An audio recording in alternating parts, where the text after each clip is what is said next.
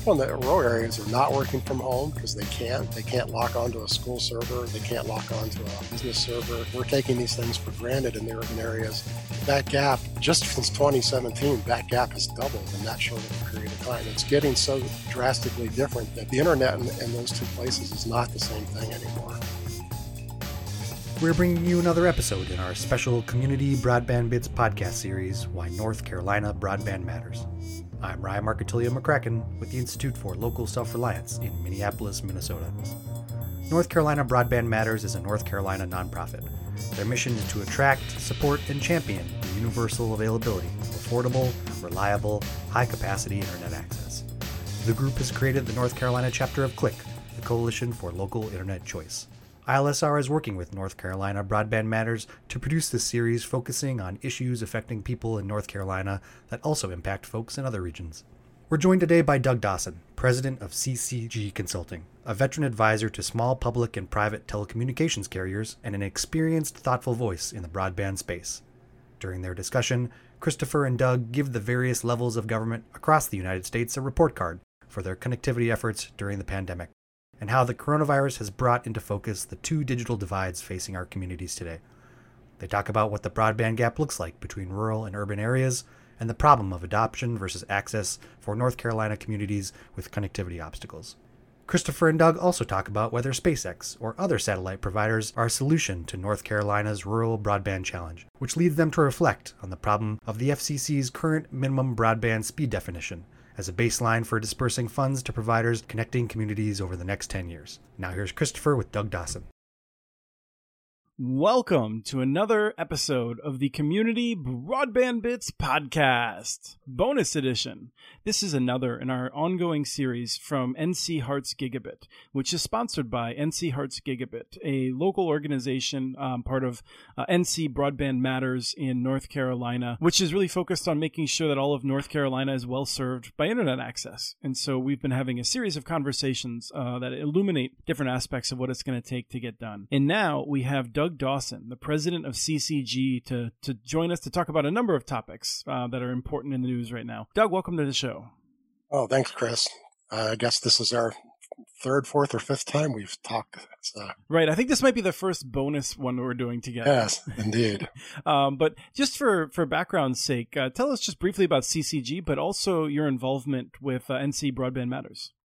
Uh, CCG Consulting, we're a full service telecom consulting firm. You name it, we do it. Engineering, we uh, do business plans, we do full regulatory compliance, we do back office software billing systems, we help people raise money. If someone needs help, you know, we, we do all those odd things consultants do when someone calls and goes, "My 30 year old piece of gear is not working. Can you help?" So, so it's it's actually kind of fun stuff. So. Get out the 3D printer. Yeah, oh yeah. So we've um, I've been on the board of uh, of, of, NC Hearts Gigabit or NC uh, Gigabit Matters for, I guess, heading towards uh, my second year. So I moved to North Carolina about three years ago and decided that I needed to reach out to my own state because North Carolina has as many broadband problems as all other states. A lot of our state has no good broadband. So. And you have worked now with more than a thousand clients, I believe more than a thousand clients. Yes, and our, we've been around now. This is our twenty third year. So yes. And you're you're well known in the municipal space, but you've worked mostly with private companies, and, and I just think it's worth noting you've you'll work with yes. anyone that's trying to solve a broadband problem. It seems like. Except the big companies, we don't work for AT and T's and Comcast. But yes, we we uh, most of my clients have been telephone companies, cable companies. Yes, so electric co-ops, so as we talk about the the pandemic, now we're sitting here in uh, the end of June, recording this to be released in early July, and um, you know we're seeing the the rising rates in a number of states. But I'm not going to cede the question. I'm just going to ask you, what do you think about the reaction of government, and and include both the state of North Carolina and the federal government in regarding broadband policy since COVID 19 became an issue three months ago? Well, all the short term work has been put into what's called CARES Act funding. The, the feds gave CARES Act out to each state, and they gave a very short list of ways the states could use it. They had to spend the money by December 31st. It has to be spent on items that are of an emergency nature caused directly by COVID. Uh, and then and, and it was hinted that, uh, you know, it, it goes for a number of areas, not just broadband. It was hinted that states should try to use that to solve some of the broadband problems caused when we sent all the students home. So every state is attacking that in a different way. Me and, and, uh, and Dana, who, who you know well, who now works for CCG, uh, actually were Dana McKenzie? What a Dana hire. McKenzie. Oh. Yeah, she, she works, we worked for the state of Vermont to help them figure out how to handle their CARES money. And then we, and doing that, we talked to, I think, 13 or 14 other states, and, and everyone is tackling it in a different way. And it's very interesting to see them do it. What everybody wants to do with that money is to run out real fast and fund broadband, but it doesn't really fit those very short list of, of requirements. And unfortunately, that money can be taken back if spent poorly. There's a clawback provision. If we recall from 2009, the government's going to take great glee in claiming that we they were able to claw back a lot of this emergency money that wasn't really needed. And so, so, so states are faced with the dilemma of doing it in the very narrow definition doing it and, and, being bold and going for it. And we see both of those reactions. Some states are going for it. So almost all states are doing things like putting Wi-Fi on school buses and parking them in rural neighborhoods. They're hand they're putting in more rural Wi-Fi hotspots. A lot of states, uh, Maine is an interesting one. They bought a Verizon hotspot plan for every student who didn't have a home broadband connection that expires on December 31st, and I think they're giving them all back. It's like, why didn't you at least keep the hotspots? you know, so, and then of course, if school goes back in, it's like, well, you know, you didn't really need those, except you do. We, we know that students need broadband at home anyway. So, so there, so we're seeing a lot of temporary solutions. Um, there's probably not there's probably not a lot of good long term stuff coming out of that CARES money. It's it's very short term stuff. So. But let me let me ask you. I mean, uh, a lot of the states are definitely. well, let me put it this way: in a lot of states, we are seeing the Wi-Fi on school buses and things like that. In Maine, the state has definitely taken bolder action, and Maine has yes. long been a state that's well organized for that. I don't get the sense that many states, um, including North Carolina, that the state has actually done very much. It seems like it's more local governments that have been stepping up to do that sort of thing. Well, what some of the states did was turn around and hand the money down to counties and cities. Some states made the decision at the state level. Other ones just said, this is too overwhelming for us. And they passed it down as block grants one layer lower. So that's, that's why you're seeing some states where all the activities coming local. They said, look, you all know locally what you need. Interestingly enough, the local folks don't know what they need. The typical county commissioner has no idea what he needs for broadband if he's not done a broadband study. I mean, he's like, oh, they're like deer in a headlight over this issue. So, uh, and if you live in a place like in West Virginia where there's not any real ISPs, what do they do? I mean, you can't you can't even give out hotspots when there's nobody to supply the broadband to it's some very big challenges for some parts of the country. So one of the things that we have heard is that broadband is more important now than ever, and I that, we, that we've heard from everybody. yes, and I've been trying to figure out how to wrestle with understanding this new reality because it seems like this would be the time for people like me to have that the people would some be interested in hearing about the solutions we've been putting forth for a long time. But I'm not really seeing that. I mean, I just hear people talking about how it's important, and I don't really see it reflecting in in new priorities from any level of government, really. Yeah, well, you know, at the, at the, federal level, we see basically every other congressman putting his name on a bill for a different solution. You know, so at some point, hopefully they pull those all into one because they compete like crazy with each other. But most of those do not look like they consulted any experts. I mean, some of the things they're proposing have giant flaws in them. So, so hopefully before those things become law, if any of them do, they go get some advice because you can't just throw money at broadband you know, you got to do it the right way. And, and we've known for years what the right way is. So the states, you know, you're in one. The state of Minnesota has had a state broadband grant program. All they needed was more money. They know mm-hmm. exactly mm-hmm. how to solve the problem. They, they've been getting 20 and 30 million dollars a year that's a hundred year plan. Like that's not really going to help very much, right? Give more money to that plan and we can get things done. So, but a lot of states don't have anything like that. So, right now, I, I guess I'm I'm curious. Um, one of the best things that I see coming out of Congress on this issue is that the we see a lot of talk around getting rid of the barriers that states have put up to stop municipal networks and partnerships, and now also language to stop uh, some of the laws that hinder co ops. Particularly Kentucky, Nebraska seem to be um, really hindering co ops. And so that language to me seems like a no brainer. Yeah, several of the bills that have been introduced into the House have that language in it to eliminate all barriers, period. So it doesn't really matter who steps up. In some places, the government's the only one who can step up. I mean, you know, we've had this crazy idea that somehow the public sector would come and fix everything, but there's large parts of the country where there is no public sector. You know, if there's not an ISP within 500 miles of you, who's going to come and help you?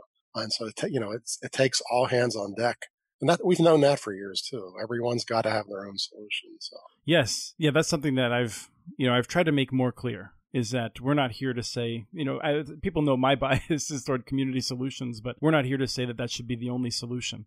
Well, and, and I have to say there again, I've worked for heading towards 400 different municipalities now, counties and cities, and the vast majority of them have no desire to be an ISP, but they have a desire to throw money in to help solve the problem. In a lot of states, they can't even do that. So, and so, you know, certainly I am not one to tell a city you have to be the one to do it. Sometimes it's the only choice, but usually there's options. So and and cities if you don't want to be an isp you probably don't you probably shouldn't be an isp that's it's right. really good sign that you're not ready to do that. It's hard yeah it's hard for people that really want to do it for those whose heart isn't in it.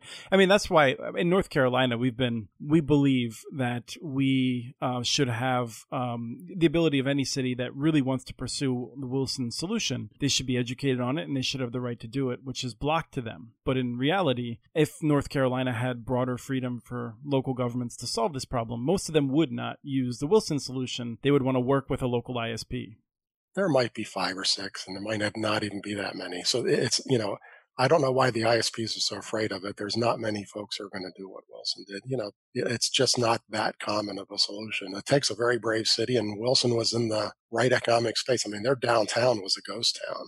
The city had gotten to that point because it used to be a tobacco farming area and, and, and any industries they had left. And, and uh, they had a vibrant set of residential housing, but they had, you know, no jobs anymore. And so that was their only solution that they could find. But that there's not many cities that are going to be exactly in that same mode. So so in North Carolina, there's two proposals that I want to run by you. One you've written about on your um, Pots and Pans by CCG blog, which is a must reading for people that are interested in, in this stuff. Um, North Carolina has a, a, grant program, not unlike Minnesota's in some ways, um, that puts money into local private solutions to solve broadband. Some of that money can also go to the big ISPs as well, but it's called the GREAT program, and, and it's seems like it's maybe actually getting a little bit worse over time rather than improving. So, what is the nature of the GREAT program, and and what have you identified in terms of things that are holding it back? Well, first off, you know, when you call your grant program great, it ought to be great. So it's like that was a pretty bold name. It's the only one in the country that has that proud of the name, right? right. Minnesota, it's border to border, which is also bold, but also yeah, that's pretty bold. It's it's yes. not great. I mean, it's right. Calling it great is right up there with utopia. You're asking for trouble. Yeah. So you know, first off, it's only it's only in its second year, so it doesn't have a long history. So this is a fairly new grant program the problem they ran into right off the bat in the first year is they awarded some grants and then post grant award, they came back and layered on a requirement that the winner of the grant had to be able to guarantee the funding for 100% of the grant, including the half that the state was giving. And so that's almost impossible to do for most ISPs. Uh, first off, why would you guarantee the half the state's giving you? Is the state not sure that their money's going to show up? very interestingly, and I don't, you know, I don't know what happened behind the scenes, so I can only speculate, but that requirement popped up at the same time that the FCC tried to layer that requirement onto the RDOF grants at the federal level. And if you recall, that got killed within 10 days. I mean, everyone in the United States screamed, "Are you crazy? You can't get letters." They, the FCC wanted ISPs to get letters of credit, and they didn't know what a letter of credit is. A letter of credit is a loan. I mean, you the banks actually have to set the money aside. The North Carolina one says you need a letter of credit, or you need one of the owners to pledge that's the same thing as a letter of credit. You actually are putting your house and your home on the line to pledge for that grant. That's just a drastic thing to ask somebody to do. And so the, the, the, not, uh, several of those grants ended up getting canceled and they never got built because those were not in the original grant rolls. But then they were, after they won the award, they said, oh, by the way, we have this new requirement. Now, here in the second year, that is now one of the grant requirements. So a lot of those ISPs who didn't win the first time are not bothering to apply anymore. So the money is, and that money is only going to go to the richest ISPs. I mean, that's simply the result of that. Oh, as long as those ISPs build good broadband, I guess that's okay. But it certainly, it certainly cut down. Unfortunately, in North Carolina, the worst, there's broadband problems everywhere, but the very worst is at the far east and at the far west. And that's where the little ISPs operate. So they've sort of shut those guys out. And those are the folks who are going to crawl through Appalachia, you know, with little pockets of wireless solutions, which is the best you can do here. And the big companies aren't trying to solve this stuff here. So, so they've effectively cut out a lot of the people who would be bringing solutions. It's just why you would limit anybody is beyond me because those those funds were not at risk. No, the other the other states don't do that. We know that when people win these awards, they build what they're supposed to build. So right. Well, it's. I mean, I think from a business perspective, for someone who doesn't have an MBA, it's worth explaining what that means. I mean, what it means is that is that if you have ten million dollars available to you to build a network, the state is basically asking you not to build as much network as you can. It's saying you right. need to keep a bunch of money aside for no reason except for the state right. is requiring you to. And small providers, they aren't doing that. I mean, when I look at the small providers that I'm familiar with, if they have a cent they can put into a network, they're putting it into the network. Well, when you say small, I mean, there's ISPs with 20, 30, 50,000 customers who have a million dollars at most in the bank. They can't do what these grants are asking because they spend it all. You know, the government has preached for years the private sector needs to take care of broadband. They're out doing that. So they don't have any money in the bank. They spend it. Every nickel that comes in, they spend it. You're absolutely right. So you know, it's it's very difficult for the folks to do that. Um, so, so it's it simply is an unneeded hindrance. My guess is it came from the big ISPs that got layered on. I don't know that for a fact. That's just a guess. But that's the pattern. I mean, let's just be that's clear. I mean, this, ever since I mean, and, and I don't want to make this partisan because anyone who knows me knows that I have plenty of vituperation for both the Democrats and the Republicans. But the Republicans that took over North Carolina in 2011 have entered in and just basically done whatever the big cable and telephone companies wanted. There's been very little pushback no, I have to say it goes way back beyond that. The the legislature in North Carolina has been owned by the big ISPs for my entire memory, so it goes way back before sure. 2000. Well, I think that's so. I mean, like we did the podcast, uh, we did two hour coverage with Jack Cozort and uh, and Catharine Rice, um, talking about this and identifying how when the Democrats were in charge, they did Time Warner Cable did the statewide franchising, and that was a process that really rolled local rules um, and and local authority. Uh, but the, they did have the sense not to let let AT&T and Time Warner Cable restrict competition in the way that in 2011 the Republicans did. So it seemed like there's never been a good time. I mean, I you know, and I'll I'll just say that if anyone wants to see Democrats doing um, AT&T's bidding as fast as possible, you should visit Sacramento someday, um, right. or Madison, right. um, in Wisconsin. Um, so this is, but it, it's just a, it's incredibly frustrating. That leads us to the second bill that I wanted to ask you about, which is, um, it looks like now, and actually, we saw a Washington Times editorial from a North Carolina lawmaker who I don't know if he's just trying to try out for something or, but he's making the case that the state should give a bunch of money to SpaceX for satellite based right. systems. Right. Two and a half, two and a half million dollars. Yes. So, I mean, I, I don't like to personalize this to say like, oh, like, you know, he's giving money to Elon Musk. But when the state is desperate and looking, every state is very, very worried about future revenues. To be talking right now about giving money for satellite based service it doesn't make a lot of sense to me. What what's the plan there, and what's the critique of it? Well, you got to remember that two thirds of all bills that are introduced are to please a donor. Mm-hmm. So, you know, I don't think that he probably expected that bill to pass, but you never know in this crazy state. but, uh, you know, so obviously Elon has been throwing money around here, and some of his biggest proponents in the federal Congress happen to be North Carolina congressmen. So so I think that's where that came from. SpaceX may never have a broadband customer. They are far away yet from actually being a successful company. They have to raise something like another eight or nine billion dollars to make this work. And that may never happen.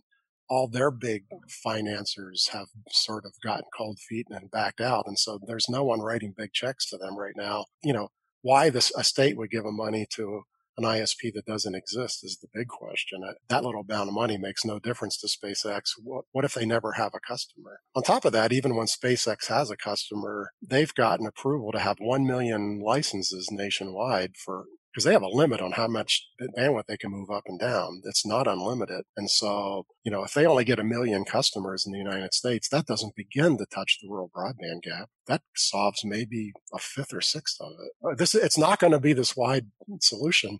You look at Appalachia here, you have to realize now, if you're, if you are in a southern place like Arizona, and you're in a flat place, one of those satellites is in the air for about 90 minutes over you. The further north you go, that's a shorter amount of time. And then if you live anywhere where it's hilly, now the hills block off part of the time you can see the satellites. If you live in Appalachia, you might see that satellite for five minutes. I don't know he can put up enough satellites to serve Appalachia. I mean, you would have to have satellites would have to be 20 in the sky at the same time in order to serve a house in, in these valleys in Appalachia. The fact is, it's probably not coming here. It's, it's probably never going to work in these kind of places ever because it's just the wrong solution because you can't see the satellites well enough, not to mention the trees, you know, mm-hmm. you'd have to cut down all the trees literally. So, so, you know, it's, it's a crazy idea. That's, uh, we, you know, I hope uh, that Elon Musk makes it work. I'm certainly not against it. And we don't know what his speeds will be. We don't know what his prices will be. I think he's going to charge high prices. I think he's going to cherry pick, and I would if I was him. Uh, you know, now rural folks will pay it, but because he's only going to serve a percentage of them, they're going to be competing to get it. It's not going to be the panacea that everyone's talking about. I just saw an article yesterday that uh, from Canada and they've been talking about the exact same thing, how he's going to solve it. And they're all going, folks, you realize you can't see those satellites from Canada. he's not solving any of them. He does, he's never asked for a license there. It's like, no, he's not coming. Even if he launches all 4,000 of his satellites, of which he now has 423, he has a long way to go. Well, I think it's worth noting, though, people may listen to you now, and in a few months, I think we're going to start seeing stories from the early beta testers about how this is the greatest thing since sliced bread. Of course it is. there, there's going to be one customer on one satellite exactly. for 20 minutes, and he's going to get two gigabits. And because that's what they're going to force for the beta test. That's not what happens in real life. I remember when the very first 3G cell sites came in and they put them in in DC. That was where that was where the very first test site was, and I lived there at the time. And the first guys who got on there thought it was the most amazing thing because there there was one guy on a cell site. it's like, yeah, it's pretty darn good. But once you put them 10,000 people on it, it became pretty crappy. And that's exactly what will happen to the satellites. So yeah, the beta test will look amazing, but it won't have anything to do with real life. That's what I'm expecting. That's what I want to try and inoculate people about. I also think that um, one of the things is even if if the recurring price, the monthly price is reasonable, let's say 60 or 70 dollars a month, I think it would be curious to see what the install fee is because the kind of equipment that you'll have to have to track all those different satellites to be pointing in the right direction and stuff like that, it seems to me like that's going to be something that'll be costly to get set up on the first time. He hasn't said what the price is, but I'm I'm guessing with mass production it'll just be two or three hundred bucks is my mm. guess. But who who knows? Yeah, who knows? So let me ask you about the digital divide more generally, and and I feel like saying the digital divide sets us up for just arguing about what it actually means. But let's set two digital divides: rural versus urban, and then also adoption versus you know, people who are online. Um, the, the, people who are online versus not, regardless of whether it's available. Are these problems getting better? No, they're both widening like crazy. the The urban rural one is undergoing a transformation that's almost too big to grasp you know, there's folks in rural areas. We do speed tests and we do studies all the time. And you'll go to whole counties where nobody in whole county is getting more than five megabits per second.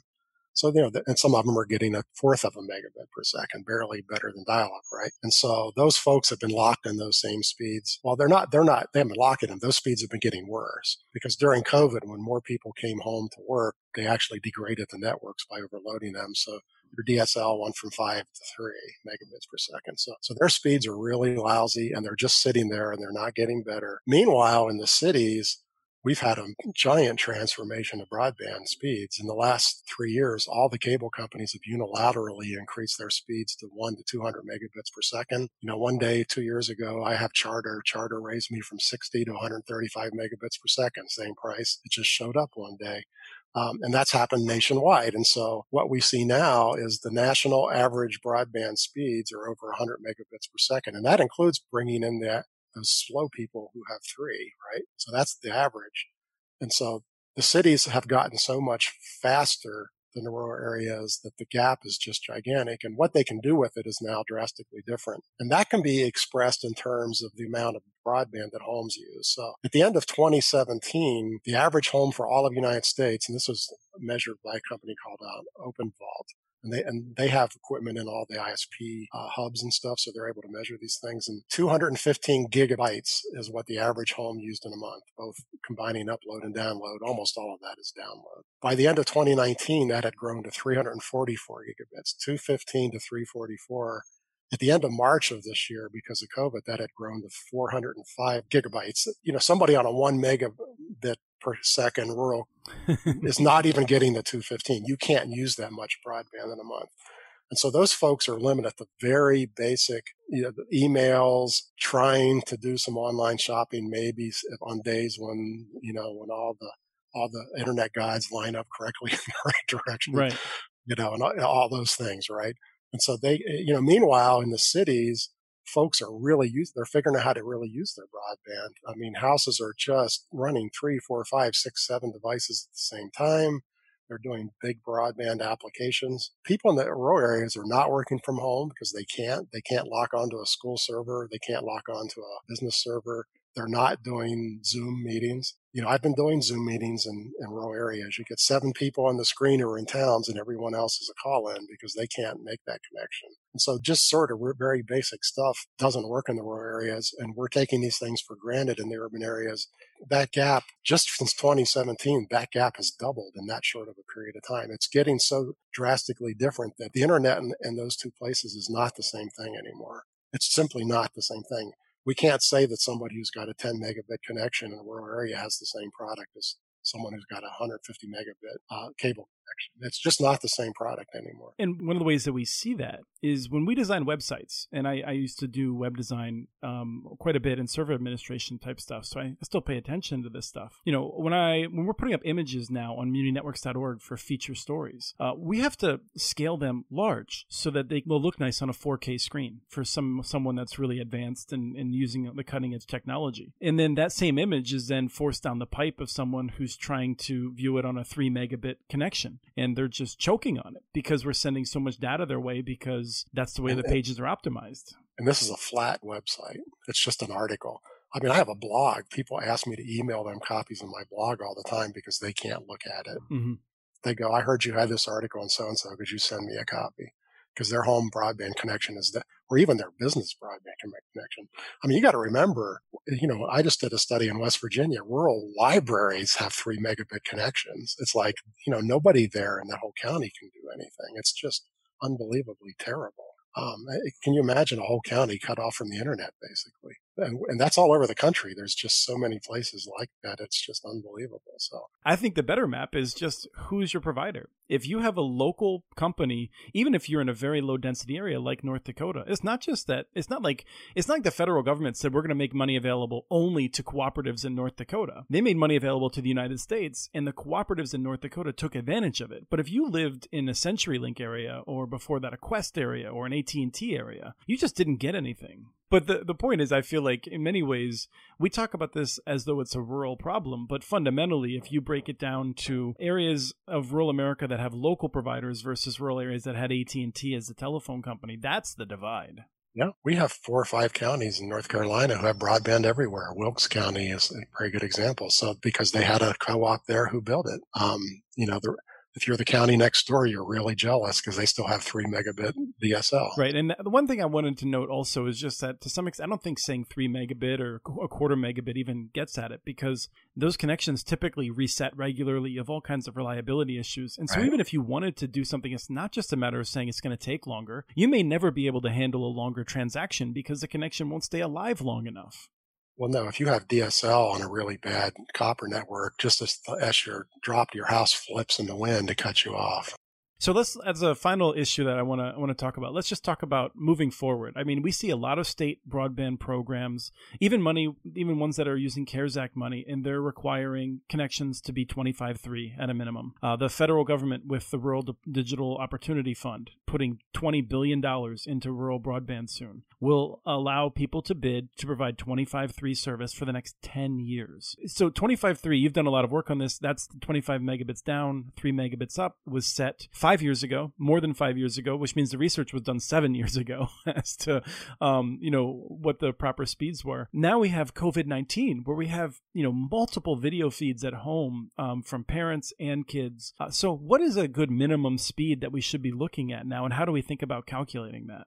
Well, if you just, there's two or three ways to look at it. The very most conservative way would be to say, we know that broadband usage has been growing by roughly 21 to 24% a year for the last almost two decades. And if you assume that the 25.3 was a good definition, just applying that, and that has nothing to do with any real life experiences, that alone would get you somewhere today between 60 and 80 megabits per second. We all know that the three megabit upload was in a different time and place where people didn't use upload. It's got to be way faster today because all these things we just talked about, schools and Zoom and everything. Not to mention the Ring doorbell, um, all the FaceTime. That's all after this research was done. That's all upload stuff, right? But if you start looking at what houses are really using, I mean, I've talked to houses who have a 100 megabit connection who ran into trouble during COVID. So the fact is, you know, that's probably the minimum speed today. But if you're getting a federal grant to build, quite honestly, if you look forward to six years from now when they have to finish that construction, do that same math and trend it out, it's about 250 megabits. We shouldn't be building anything slower than that with federal money because anything slower than that is not going to feel adequate by the time it's finished. I mean, if you build today and you build a 100 megabit network, your customers are going to be very happy. They're not going to be happy a decade from now. A lot of them will, but a chunk of them will not be happy a decade from now. We are now, here's one, an, an amazing statistic that people aren't talking about 11% of homes in the US now have fiber. That's what's growing and that's what's really driving up the speeds. The national penetration rate of gigabit connections is now 7.5%. We're now developing for the first time applications that really use that much broadband. Those folks are going to do things that nobody else can do. We won't be able, I won't be able to do them. You have cable at your house and I'm on, and I'm on charter. The fact is we won't be able to do the things that those folks are going to be able to do. They are going to finally be able to do telepresence where I can have this meeting with you today. And, and, and, on today's bandwidth, you would be a little fuzzy. You would be sort of a transparent mm-hmm. guy sitting in the room with me, but it would be kind of cool and it would look like you and you would move in another, you know, in another 10 years, it'll look just like you. You won't be able to tell it's not Chris in the room. That's something we were promised by AT&T in about 1980. Fact is, it's now possible. I don't remember that so well in, in the moment because I was two. yeah, well, I'll, I'll, just remind you we were promised that. Um, the fact, the fact is, those kind of things are now becoming reality.